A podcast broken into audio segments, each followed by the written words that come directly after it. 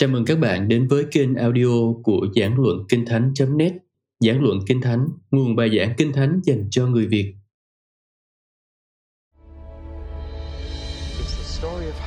Đó là câu chuyện kể về cách Đức Chúa Trời tìm kiếm một nàng dâu cho con một của Ngài. Mỗi sách một khác. Tôi cố gắng đưa cho các bạn những chìa khóa để tự mình giải mã Kinh Thánh. Giải mã Kinh Thánh cùng David Porson. Sách Joshua phần 2 Sau khi vượt sông Jordan, họ ở lại tại Gilgal khá lâu. Họ dựng một ụ đá. Họ lấy 12 hòn đá từ lòng sông Jordan và làm một ụ đá nhỏ tại Gilgal để nhắc nhở các thế hệ tương lai về việc Chúa đã khiến sông cạn khô cho họ. Tưởng nhớ là một phần rất quan trọng của lòng tôn kính trong cựu ước. Người ta luôn bảo bạn nhớ điều Chúa đã làm cho mình. Tất nhiên là cơ đốc nhân cũng vậy. Chúng ta dùng bánh và chén làm điều này để nhớ đến Chúa. Chúng ta cần được nhắc nhở thường xuyên về những điều Chúa đã làm cho chúng ta trong quá khứ. Cách mà họ thích nhất là dựng một ụ đá, và đặc biệt là 12 hòn đá, mỗi hòn trong một chi phái. Họ còn làm một điều khác nữa, cả thế hệ này chưa được cắt bỉ. Nên giờ đây, tất cả những người nam thuộc thế hệ mới này được cắt bỉ nghĩa là họ phải ở trong trại cho tới khi cơ thể hồi phục phải chịu đau và rất yếu ớt nếu bị tấn công vào thời điểm đó. giả như dân Jericho biết điều này thì họ đã có thể hành quân và thực sự đánh bại dân Israel vào thời điểm đó. Nhưng họ đã không làm như vậy sau vài ngày nghỉ thì dân Israel đã sẵn sàng đi. Mana ngưng rơi ngay sau khi họ vượt sông Jordan vì đất đai ở phía bên kia rất màu mỡ. Nếu bạn đến Jericho ngày nay thì đó là cả một ốc đảo. Những quả bưởi, quả cam ngon nhất mà bạn từng nếm là ở Jericho. Tôi thấy một số người trong đây đã nếm thử. Như vậy, ngay sau khi vượt sông, họ đã lại được ăn rau quả và thức ăn. Họ gọi chỗ đó là kinh canh, nghĩa là lăn đi. Vì Chúa đã lăn sự sỉ nhục Ai Cập ra xa. Giờ đây họ có thể quên đi Ai Cập. Họ đã chạm chân vào xứ hứa. Lúc này, một điều khác kỳ lạ đã xảy ra. Joshua quyết định thực hiện một chuyến thăm dò thành đó. Ông tự mình đi quanh và đi vào buổi đêm. Ông đã đi quanh thành này và tình cờ gặp một người cầm gươm. Và ông hỏi, người thuộc phe nào? Và người này trả lời là không. Tôi nghĩ đó là một câu trả lời rất thú vị. Ngươi thuộc phe nào? Ngươi thuộc về phe địch hay phe ta? Không. Và nhân vật đó tiếp tục nói, quan trọng là ngươi thuộc phe nào, Joshua ạ? Ngươi có thuộc phe Đức Chúa Trời không? Và đó là tướng chỉ huy đạo quân của Đức Giê-hô-va. Tôi tin rằng đó là một thiên sứ cấp cao, thiên sứ trưởng. Tôi không tin đó là con Đức Chúa Trời, nhưng tôi tin đó là một thiên sứ trưởng tướng chỉ huy đạo quân của Đức giê va Nhưng tin thế nào là tùy bạn. Chuyện xảy ra thế này. Joshua được nhắc nhở rằng ông không phải là sĩ quan bậc cao nhất trong quân đội của Chúa, rằng ông là sĩ quan cấp dưới. Đó là chút nhắc nhở nhẹ nhàng. Như vậy họ sắp sửa chinh phục xứ hứa. Và như tôi đã nói, họ thọc một mũi nhọn vào trung tâm trước, sau đó quét sạch phía nam, rồi quét sạch phía bắc một chiến lược lỗi lạc. Sách dành nhiều thời gian để nói đến hai thành đầu tiên hơn mọi thành sau này. Ấy là bởi vì hai thành đầu tiên đóng vai trò cực kỳ quan trọng. Một theo nghĩa tích cực và một theo nghĩa tiêu cực. Một thành là chiến thắng trọn vẹn, còn thành kia là một thảm họa. Jericho là chiến thắng. Jericho vẫn còn đó. Thậm chí là Jericho cổ. Tuy Jericho ngày nay nằm dưới đó gần hai cây số. Một tấm hình này khá mờ, nhưng chỗ này nhìn qua thung lũng Jordan, đến các ngọn đồi Moab phía bên kia. Sông Jordan chảy ở chỗ đó. Đây là ốc đảo Jericho, và giữa là đống đổ nát này. Nó cao hơn mọi thứ khác. Rõ ràng là đó chỉ là một đống đất. Chúng ta gọi đó là mô đất. Nhưng từ mô đất đơn giản là đống đổ nát của một thành phố, hay ít nhất là nhiều thành phố xây chồng lên nhau. Một thành phố đã bị phá hủy, nên người ta xây một thành khác chồng lên. Vậy là dần dần tạo thành một quả đồi do con người dựng nên. Bạn có thể để ý, tại một số ngôi làng cổ của nước Anh, Cửa trước của những ngôi nhà tranh thấp hơn mặt đường khá nhiều. Bởi lẽ người ta cứ xây đường cao lên, cao trồng lên nữa. Một mô đất được hình thành theo cách đó. Như vậy, các nhà khảo cổ học dùng một phương pháp là tách hết lớp này đến lớp kia, nhưng phương pháp đó sẽ phá hủy từng lớp khi xuống sâu. Một phương pháp khác là lấy một lớp cắt ở ngay ngang giữa và nhìn nó như một cái bánh mì kẹp. Sau đó để ý đến dạng gốm cụ thể trong từng lớp, truy niên đại của nó. Người ta đã làm như vậy với mô đất này. Đó chỉ là mô đất dài ở đây. Nếu nhìn từ cao xuống thì bạn sẽ thấy như thế này. Chỗ này toàn là cây ăn quả của ông đảo Jericho, nhưng chỗ này là thành phố cổ trong cựu ước. Giờ thì không ai còn sống tại đó nữa. Nó chỉ là một đống gạch vụn đổ nát như bạn có thể thấy. Nhưng thực ra, Họ đã đào một cái hào ở ngay giữa và khai quật tòa nhà cổ nhất trên thế giới. Chút nữa tôi sẽ cho các bạn xem. Người ta đã phát hiện ra rằng Jericho thực ra là một thành phố cổ nhất trên toàn thế giới. Theo như những gì chúng ta biết, thực chất nó có niên đại từ 8.000 năm trước công nguyên. Và trên thực tế, trong đó có một tòa nhà mà bây giờ tôi sẽ cho bạn xem. Một tòa tháp tròn. Bên trong có cầu thang hình xoắn ốc. Bạn không thể đi xuống đó. Người ta phải răng một tấm chắn lên trên vì người tham quan cứ lấy các viên đá để mất. Nhưng pháo đài hình tròn này có liên đại từ 8.000 năm trước công nguyên. Bạn đang nhìn vào vật 10.000 tuổi. Đó là tòa nhà cổ nhất trên thế giới. Và người ta phát hiện ra nó bằng cách đào cái hào này ngay giữa. Người ta cũng phát hiện được nhiều đặc điểm của thành phố này. Và một đặc điểm khác thường là nó có tường kép, hai bức tường, bức ngoài, rồi đến một khoảng trống 4 mét rưỡi, rồi đến bức trong. Bức ngoài dày 1 mét 8 và làm bằng đá, bước trong dày 3 mét 6 và làm bằng gạch. Đây là dạng vấn đề mà dân Israel phải đối mặt. Đó là một pháo đài lớn và đồ sộ. Nhưng một điều đã xảy ra.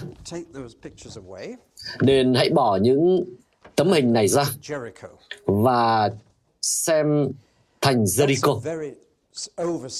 Đây là mặt hình cắt đơn giản của mô đất.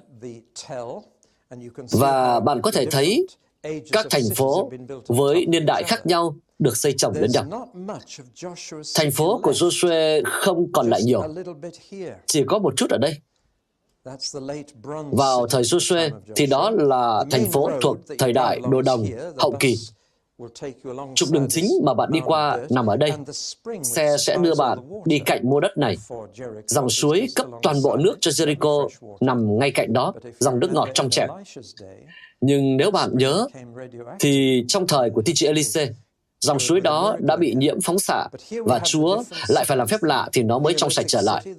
Nhưng ở đây, chúng ta có những thành phố khác nhau. Thành phố thời đồ đá mới, thời đồ gốm tiền kỳ, đến thời đồ đồng tiền kỳ, thời đồ đồng hậu kỳ, chỉ sau đó một chút, thời đại đồ sắt và cuối cùng là những màu sau này. Nhưng giờ đây, đó chỉ là một khối đất nhăm nhọ. Và người ta tìm thấy nhiều mẫu tường ở đây. Đó là chỗ mà người ta tìm thấy bức tường kép. Vì bức tường đó mà Jericho có tích kích thước rất hạn chế. Nhưng dân số lại phát triển. Vậy họ phải làm gì? Họ quyết định xây những căn nhà trồng lên hai bức tường thực ra là nối chúng lại với nhau để có thêm không gian.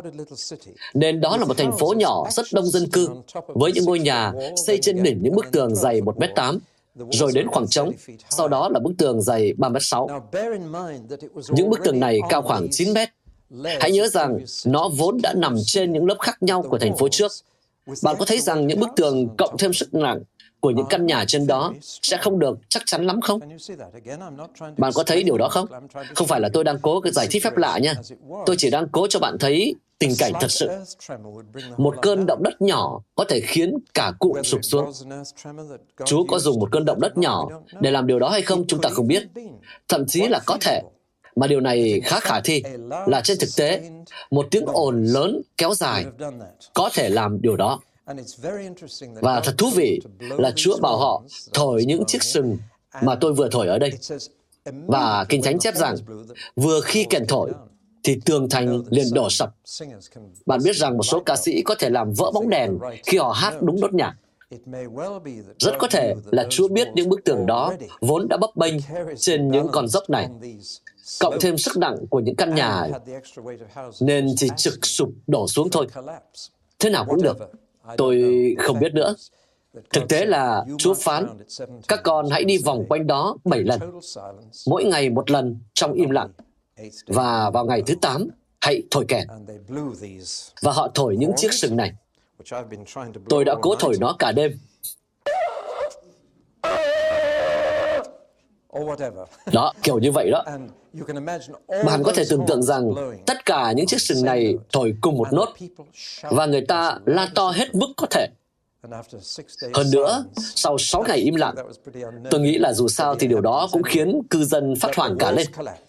Nhưng các bức tường sụp xuống, cùng với các căn nhà xây lên trên đó, chỉ trừ một căn. Bởi vì bạn có nhớ kỵ nữ Harahap không? Nhà bà nằm trên những bức tường. Nên Chúa để lại một mẩu tường.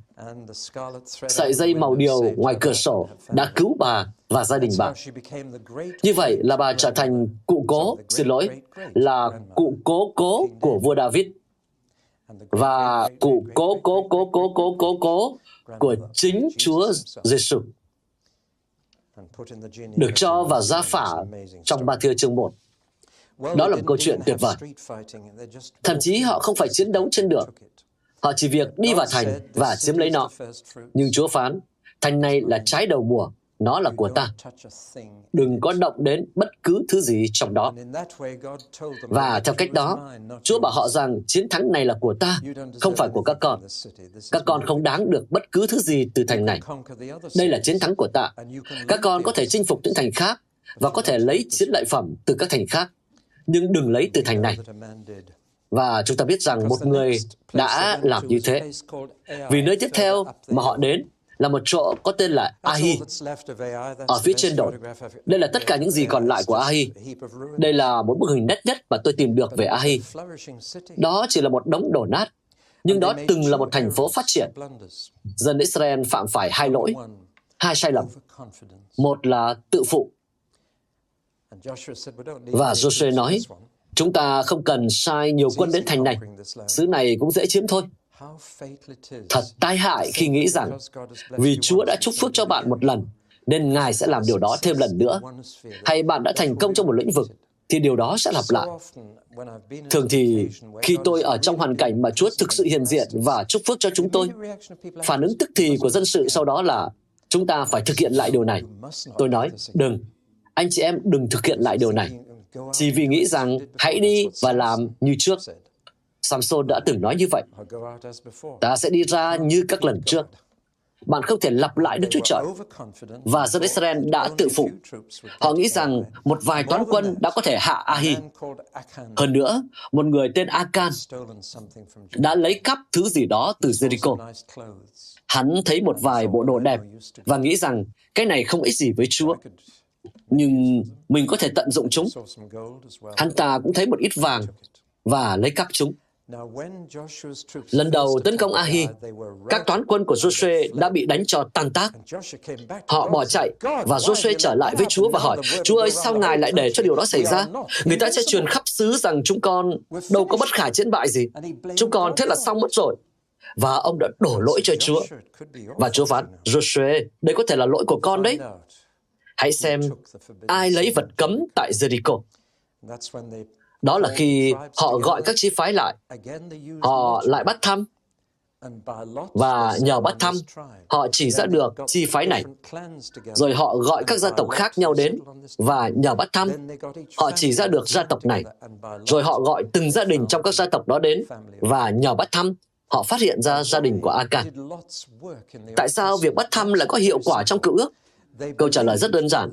Họ tin rằng Chúa kiểm soát mọi hoàn cảnh. Và khi cái này chỉ xảy ra tranh cãi, khi họ tung một đồng xu, Chúa có thể bắt lấy nó và xoay nó đúng số lần để chỉ cho họ điều Ngài muốn. Đó là lý thuyết. Về mặt thần học thì điều này hoàn toàn hợp lý. Nếu Chúa có thể kéo đổ thành Jericho xuống, thì Ngài hoàn toàn có thể quyết định việc bắt thăm. và họ cố tình dùng việc bắt thăm để người đó không thể tác động vào hoàn cảnh. Chúng ta cũng làm điều đó. Chúng ta tung đồng xu để xem đội nào sẽ đánh trước trong một trận bóng chảy, để không người nào có thể chọn được. Nhưng khác biệt ở chỗ, khi họ bắt thăm, họ tin rằng điều đó cho Chúa được lựa chọn, vì Ngài có thể kiểm soát việc bắt thăm. Thế nên họ đã làm như vậy cho tới ngày lễ ngũ tuần. Sau đó, Đức Thánh Linh đã dẫn dắt họ. Nên chúng ta không cần tung đồng xu nữa, vì giờ đây chúng ta có Thánh Linh dẫn dắt mình. Nhưng trong thời cựu ước, người ta đã làm như vậy Thầy tế lễ đeo hai viên đá trong bảng đeo ngực, một viên đen và một viên trắng. Họ gọi chúng là Urim và Thumim. Một viên nghĩa là có và một viên nghĩa là không. Người ta sẽ đến với thầy tế lễ và hỏi, Chúa có muốn tôi cưới cô này không? Thầy tế lễ sẽ nhắm mắt lại và lôi ra một viên đá. Nếu đó là đá đen thì câu trả lời là không. Nếu đó là trắng thì câu trả lời là có. Ước gì thời nay chúng ta cũng được dẫn dắt theo cách đó. Như vậy sẽ đơn giản và dễ dàng hơn rất nhiều. Chỉ cần đến gặp mục sư và bảo mục sư chọn cho tôi một viên đá. Thế là biết phải làm gì. Thực ra thì Chúa muốn có mối quan hệ cá nhân với chúng ta hơn là như vậy. Ngài muốn thực hiện điều đó một cách cá nhân hơn. Nhưng người ta từng làm như vậy, và chúng ta sẽ thấy rằng sau này họ đã chia sứ theo cách đó. Như vậy họ đã bắt thăm và thăm rơi nhằm Akan. Cũng như sau này, những thủy thủ trên con tàu đến Tây Ban Nha đã bắt thăm và thăm rơi nhằm Jonah. Bạn sẽ liên tục thấy rằng Chúa kiểm soát việc bắt thăm.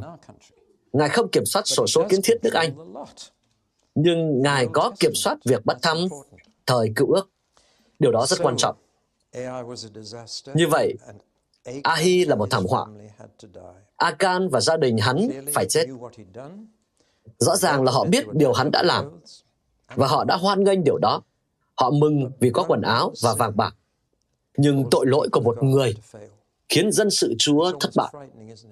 Thật đáng sợ đúng không? Khi một thành viên của hội thánh có thể gây ra hậu quả tương tự như khi có tội lỗi trong trại quân. Bạn đâu thể phạm tội một mình. Điều đó có tác động trên tất cả những người khác và dân sự của Chúa. Rồi, cuối cùng họ đến được núi Ebanh và họ vâng lời Môi-se. Môi-se nói khi các ngươi đến ngọn núi ở trung tâm, có hai ngọn núi Ebanh và Garisim. Ông nói, các ngươi phải đứng trên cả hai ngọn núi. Một số người và các ngươi la to những phước lành trên núi này, rồi la to những sự rủa xả trên núi kia. Và nếu bạn đến hai quả núi đó ngày nay, chúng ở ngay gần Sichem, và có dạng khán đài hình vòng cung. Cả hai quả núi đều lõm vào ở hai mặt đối diện nhau. Nên bạn có thể tưởng tượng ra hai khán đài hình vòng cung lớn, mới và tự nhiên này không? Bạn hoàn toàn có thể nghe được qua thung lũng.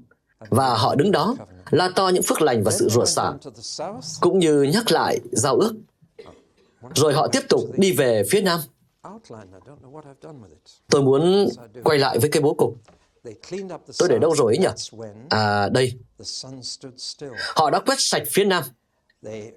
Đó là lúc mặt trời đứng yên. Họ bị năm vua Amon, dẫn đầu là vua Jerusalem, tấn công. Ông này tự xưng là chúa tể công chính. Điều này không thú vị sao? Vì Jerusalem vẫn ở trong tay kẻ thù. Và ông ta dẫn đầu năm vua tấn công họ tại thung lũng Ajalon. Đây là tấm hình lấy từ một cuốn sách. Bạn có thể thấy thung lũng Ajalon với mặt trời, là nơi mặt trời đứng yên. Đó là nơi điều này đã diễn ra. Lúc này, họ bắt đầu chia xứ và họ dùng cách bắt thăm toàn quốc để không người nào có thể tác động vào sự lựa chọn. Joshua đã sai người đi khảo sát và họ trở lại với bản đồ hoàn chỉnh của xứ đó. Bản đồ nhỏ này có thể giúp bạn hình dung được. Đó là một mảnh đất nhỏ và thú vị chỉ bằng diện tích xứ Wales. Nó chỉ có chút màu xanh ở Trung Đông, hoang mạc Ả Rập ở bên này và hoang mạc Negev ở phía nam. Mưa đến từ địa Trung Hải và rơi trên những quả đồi này trước, sau đó đến những quả đồi trên thung lũng tách rạn. Tất cả chỉ có như vậy, đó là xứ hứa. Nhưng xứ được chia ra, được khảo sát và họ bắt thăm để chia phần cho các chi phái. Hai chi phái rưỡi muốn có phần đất ở bên kia sông Jordan. Ngày nay chúng ta gọi nó là Transjordan.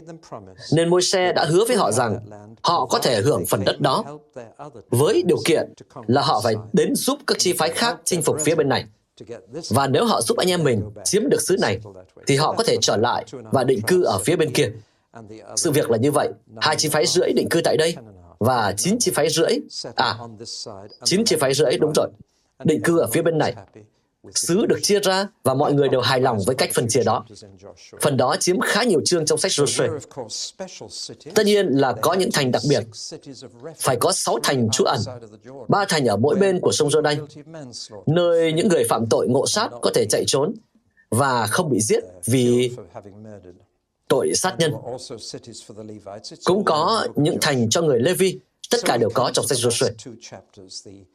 Chúng ta chuyển sang hai chương cuối Lời bạt cuối cùng, nơi ông giảng bài giảng tuyệt hay này. Chỉ có hai điều mà tôi muốn nói về điều này. Joshua đã giảng, đã 120 tuổi, được kêu gọi ở độ tuổi giống như Môi-se lúc 80 tuổi. Nhưng giờ đây, ông biết mình sắp qua đời. Thật tuyệt vời khi nhiều người trong Kinh Thánh biết khi nào mình sẽ qua đời, và thậm chí là cơ đốc giáo, bạn biết đó, biết cách chết cũng như cách sống. Có một người ở tại Beaconsfield, ở tại Anh, đã viết thư cho tất cả những người thân của mình sau khi bác sĩ bảo là ông sắp qua đời. Và ông nói rằng, hãy đến ở với tôi, hãy đến xem một cơ đốc nhân chết như thế nào. Đúng là một thách thức. Như vậy, những con người vĩ đại của Đức Chúa Trời, khi thì giờ của họ gần kề, họ biết mình sắp đi đâu, và họ thường để lại một thông điệp mà nhờ đó người ta sẽ nhớ đến họ. Điều đầu tiên chúng ta chú ý đến là vị trí lãnh đạo. Joshua không chỉ định người kế nhiệm. Môi-se có, còn Joshua thì không. Tại sao không? Vì từ giờ trở đi, một người không thể đảm đương hết được. Dân sự phân tán ra. Nếu chỉ có một lãnh đạo, thì nhiều chi phái sẽ không thể tiếp cận được người này. Từ giờ trở đi, mỗi chi phái có các trưởng lão riêng. Đó là một bước tiến rất quan trọng. Nhưng thực ra nó lại thất bại, và dân sự lại muốn ở dưới sự lãnh đạo của một người. Họ đòi có vua, nhưng đó không phải là ý muốn của Chúa. Ý muốn của Chúa là các trưởng lão trong từng chi phái sẽ đảm nhận việc lãnh đạo, vì điều đó có nghĩa rằng dân sự được tiếp cận ngay với các trưởng lão, và đó là một nguyên tắc rất quan trọng. Khi bạn đã thiết lập hệ thống thứ bậc với một người đứng đầu, thì người đó rất khó tiếp cận. Điều quan trọng mà Chúa muốn cho dân sự Ngài là những trưởng lão trong vùng được tiếp xúc trực tiếp với dân sự trong vùng. Nhưng họ không chấp nhận điều đó và nó không thành công. Nhưng đó là ý muốn của Chúa. Nên ông nhắc họ nhớ đến giao ước, nhắc họ rằng Chúa không chỉ hứa chúc phước mà còn hứa rủa xả. Ngài hứa cả hai và ông nói Chúa luôn giữ những lời hứa của Ngài. Ngài đem chúng ta vào xứ này, nhưng Ngài sẽ không ngừng sửa trị chúng ta đâu. Thú vị là Joshua quy mọi công trạng chiếm xứ cho Chúa. Ông không nhận vẻ vang về mình, dù ông đã dẫn dắt họ. Ông nói, Chúa đã đem chúng ta vào. Chúa đã chiến đấu cho chúng ta. Chúa đã ban cho chúng ta đất này. Chúa đã làm điều đó. Và anh em nên biết ơn Ngài. Như vậy, ông khiến họ lập một lời thề trung thành với Đức Chúa Trời. Trong chương 24, một điều độc đáo đã xảy ra. Ông nói ở ngôi thứ nhất số ít, giống như trong chương 23. Nhưng trong chương 24, ta lại có nghĩa là Đức Chúa Trời. Ông đang nói tiên tri. Và trong sứ điệp cuối cùng của ông là lời tiên tri từ đầu chí cuối. Tuy ông vẫn nói là ta trong chương 23, ta có nghĩa là Joshua, nhưng trong chương 24, ta nghĩa là Đức Giê-hô-va, đấng hằng hữu, đấng luôn luôn, Đức Giê-hô-va vạn quân. Đức Chúa Trời phán qua Joshua như sau. Ngài phán, ta đã thực hiện tất cả những điều này cho các con. Tôi rất thích một câu mà Chúa phán. Ấy là, ta ban cho các con đất mà các con không phải khai phá, những thành mà các con không phải xây dựng, và các con đã ở đó. Những vườn nho và vườn ô liu các con không trồng mà lại được ăn. Nhưng ta đã ban chúng cho các con. Ta đã ban cho các con tất cả những điều này. Lúc này, với lòng biết ơn, Joshua lại nhân danh chính mình mà nói, nên hãy kính sợ Chúa và phụng sự Ngài. Hãy trung tín với Ngài và lìa bỏ mọi thần khác. Đó là khi ông đưa ra lời khẳng định rất hay này. Nhưng ta và nhà ta sẽ phụng sự Đức Giê-hô-va. Ông nói rằng đó là sự lựa chọn. Các ngươi đã có được xứ này. Giờ thì thần nào sẽ trở thành Chúa của các ngươi? Khi giờ đây, các ngươi đã có được thứ mình muốn. Một thách thức đầy ý nghĩa và họ nói, chúng tôi sẽ phụng sự Đức Giê-hô-va.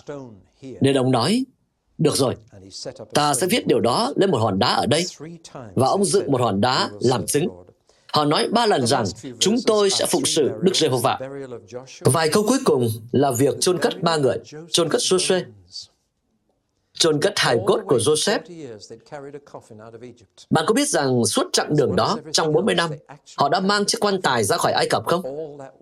Cùng với mọi thứ khác, họ đã mang một chiếc quan tài trên suốt chặng đường, trong đó chứa hài cốt của Joseph. Vì ước muốn của ông khi chết là hãy chôn ta trong xứ hứa. Và giờ đây, cuối cùng thì họ đã chôn Joseph, chôn hài cốt của Joseph và chôn Eleasa, con trai của Aaron. Như vậy là đám tang ba người đã khép lại sách này.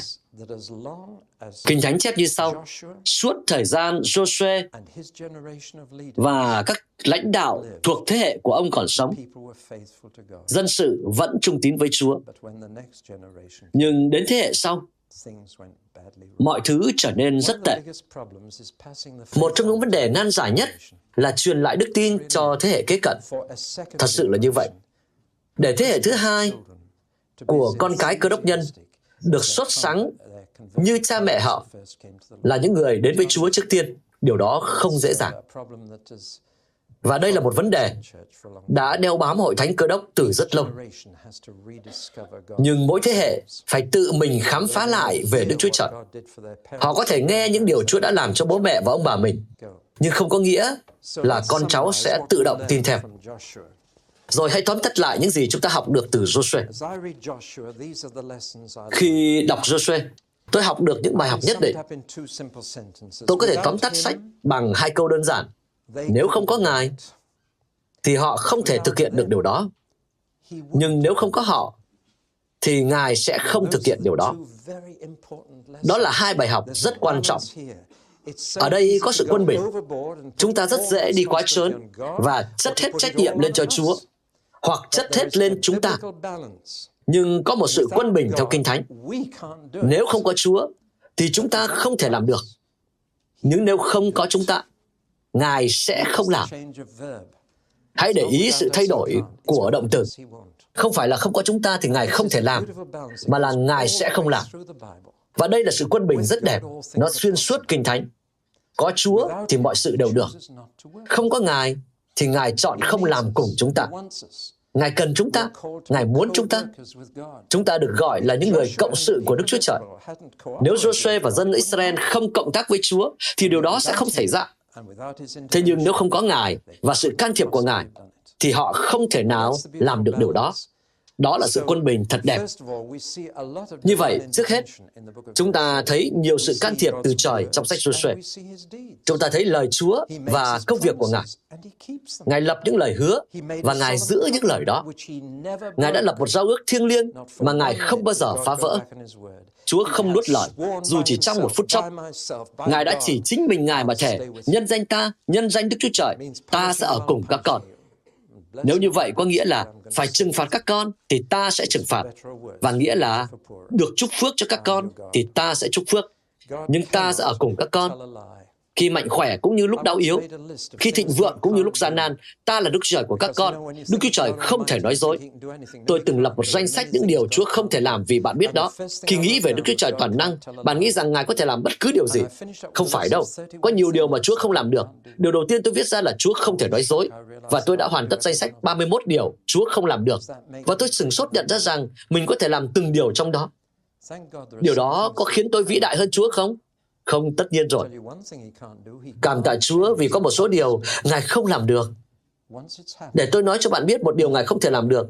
Ngài không thể thay đổi quá khứ. Khi chuyện đã ra rồi, thì ngay cả Chúa cũng không thể thay đổi.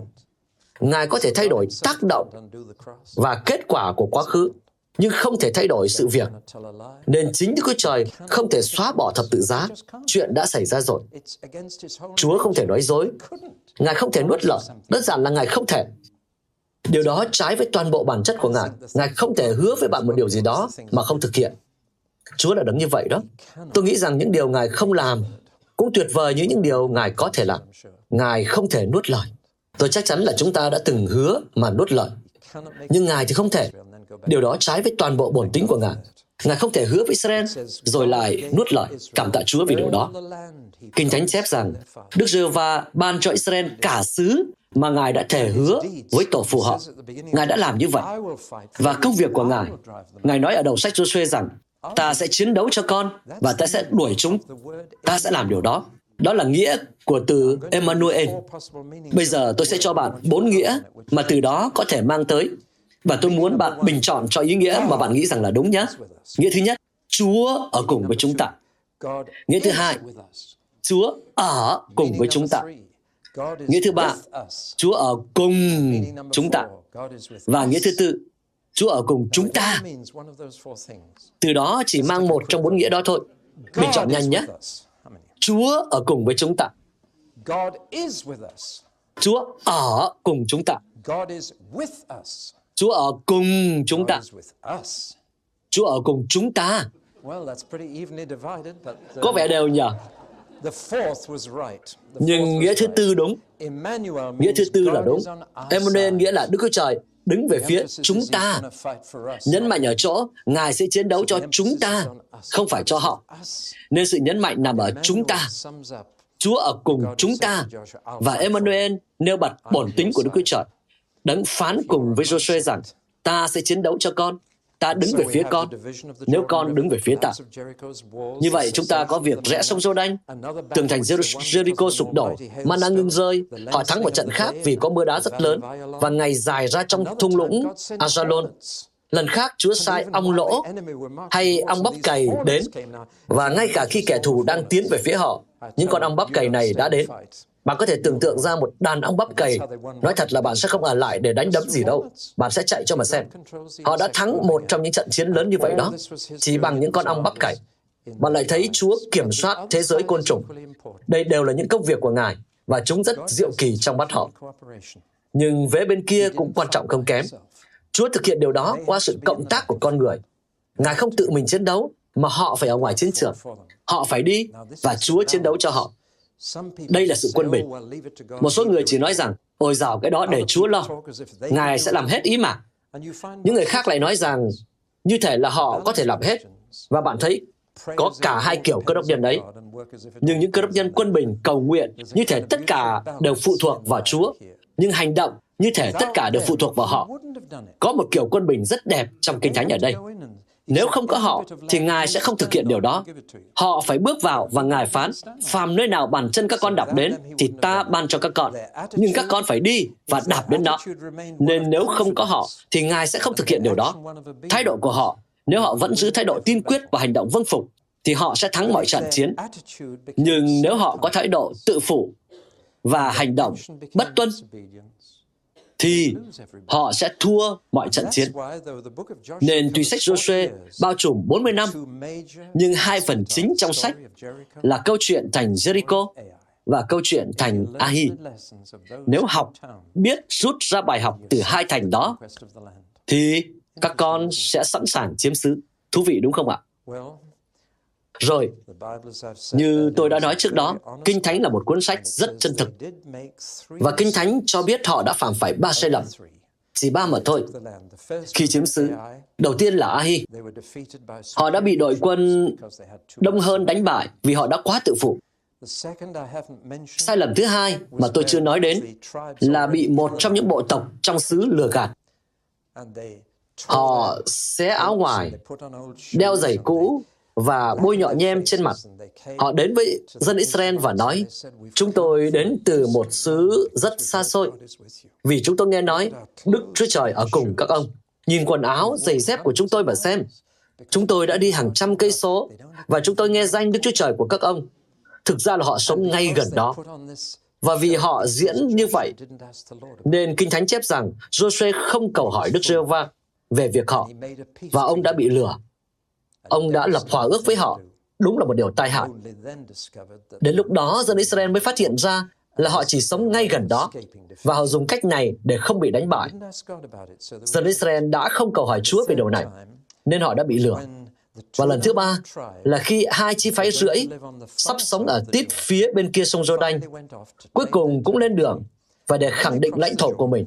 Và khi vượt sông Jordan, họ dựng một ụ đá và các chi phái ở bên này sông Jordan nói, ô kìa, họ dựng một bàn thờ để không có phần gì với chúng ta nữa. Sự hiểu lầm đã nảy sinh giữa vòng dân sự Chúa. Họ nói với các chi phái phía bên kia sông Jordan rằng, chúng tôi sẽ tiến đến đánh các anh, và họ tập hợp quân đội đến đánh hai chi phái rưỡi kia. Hiểu lầm nội bộ. Và hai chi phái rưỡi kia nói rằng, không không, Chúng tôi làm vậy để nhắc con cái và cháu chắt chúng tôi rằng chúng tôi từ phía bên kia sông Jordan, phía các anh mở ra, và rằng chúng tôi là một phần của các anh. Thế là hiểu lầm được xóa bỏ, hòa bình được thiết lập. Như vậy, thậm chí giữa vòng dân sự Chúa có thể nảy sinh hiểu lầm khi các bạn không cầu hỏi Chúa về điều này hay điều kia. Sự áp dụng cơ đốc của sách Joshua là gì? Rất đơn giản. Trong Tân ước, Joshua được dùng làm tấm gương tin kính. Kỵ nữ Rahab liên tục được nhắc đến như một tấm gương tin kính. Akan được dùng làm tấm gương phạm tội trong dân sự Chúa.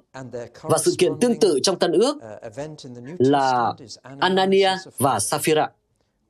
Tội của họ hoàn toàn tương ứng với tội của Akan trong dân Chúa thời xưa. Bạn có nhớ cặp vợ chồng này không? Và rồi tất nhiên, sách được dùng cho sự cứu rỗi, vì trên thực tế, tên của Joshua nghĩa là sự cứu rỗi. Tên ban đầu của ông là Hosea, nhưng Môi-se đổi thành Joshua, cũng giống như Jesus nghĩa là Chúa cứu. Khi vợ chồng tôi chuyển đến ngôi làng mà chúng tôi đang sống, người quản lý bưu điện được gọi là Ngài God Save hay là Chúa cứu. Và thật thích thú khi thăm Ngài God Save đưa thư. Nhưng thực ra trong tiếng Hebrew, ông phải được gọi là Joshua hay là Jesus, Ngài Chúa cứu. Cuối cùng, sứ hứa mà cơ đốc nhân chúng ta sẽ được đưa vào là gì? Không phải là thiên đàng. Khi bạn hát, khi con chạm chân nơi bầu sông Jordan, tôi tự hỏi bạn đang nghĩ đến điều gì? Bạn có đang nghĩ đến cách chết không? Vì sứ hứa đối với chúng ta không phải là thiên đàng. Sứ hứa là sự thánh khiết. Vì sứ hứa là được nghỉ ngơi sau khi tranh chiến. Đó là sứ hứa của chiến thắng. Khi bạn đã thắng trận và có thể tận hưởng những gì Chúa dành sẵn. Và tất nhiên, mỗi khi chiến thắng một cám dỗ, bạn được nếm trước chút mùi vị của sự nghỉ ngơi, đúng không? Bạn đã thắng trận chiến đó và được nghỉ ngơi sau khi giảng xé. Vẫn còn một ngày an nghỉ sa bát. Theo Hebrew chương 4, cho con dân Đức Chúa Trời. Joshua không đưa dân sự vào nghỉ ngơi đó và vẫn còn một sự an nghỉ sa bát để chúng ta bước vào. Ấy là để ngưng các công việc của chính chúng ta, là để nghỉ ngơi khỏi cái tôi hay sự công bình riêng và an nghỉ. Thực ra là trong hầu hết các kỳ nghỉ, chúng ta đều mang theo bản thân đi cùng, mang cái tôi đi cùng. Và đó không phải là nghỉ ngơi đúng không? Nhưng nghỉ ngơi khỏi cái tôi và ngưng các công việc nhằm tự xưng công chính là bước vào sứ hứa của sự an nghỉ của Chúa và tận hưởng sự sống đắc thắng của Chúa. Cuốn sách hay nhất về Joshua mà tôi từng đọc là cuốn sách nhỏ Đời sống cơ đốc đắc thắng của Alan Redpath. Nhớ tìm đọc sách đó nhé. Đó là cách sách Joshua khiến cơ đốc nhân có thể bước vào xứ hứa của họ, được nghỉ ngơi sau khi tranh chiến. Amen.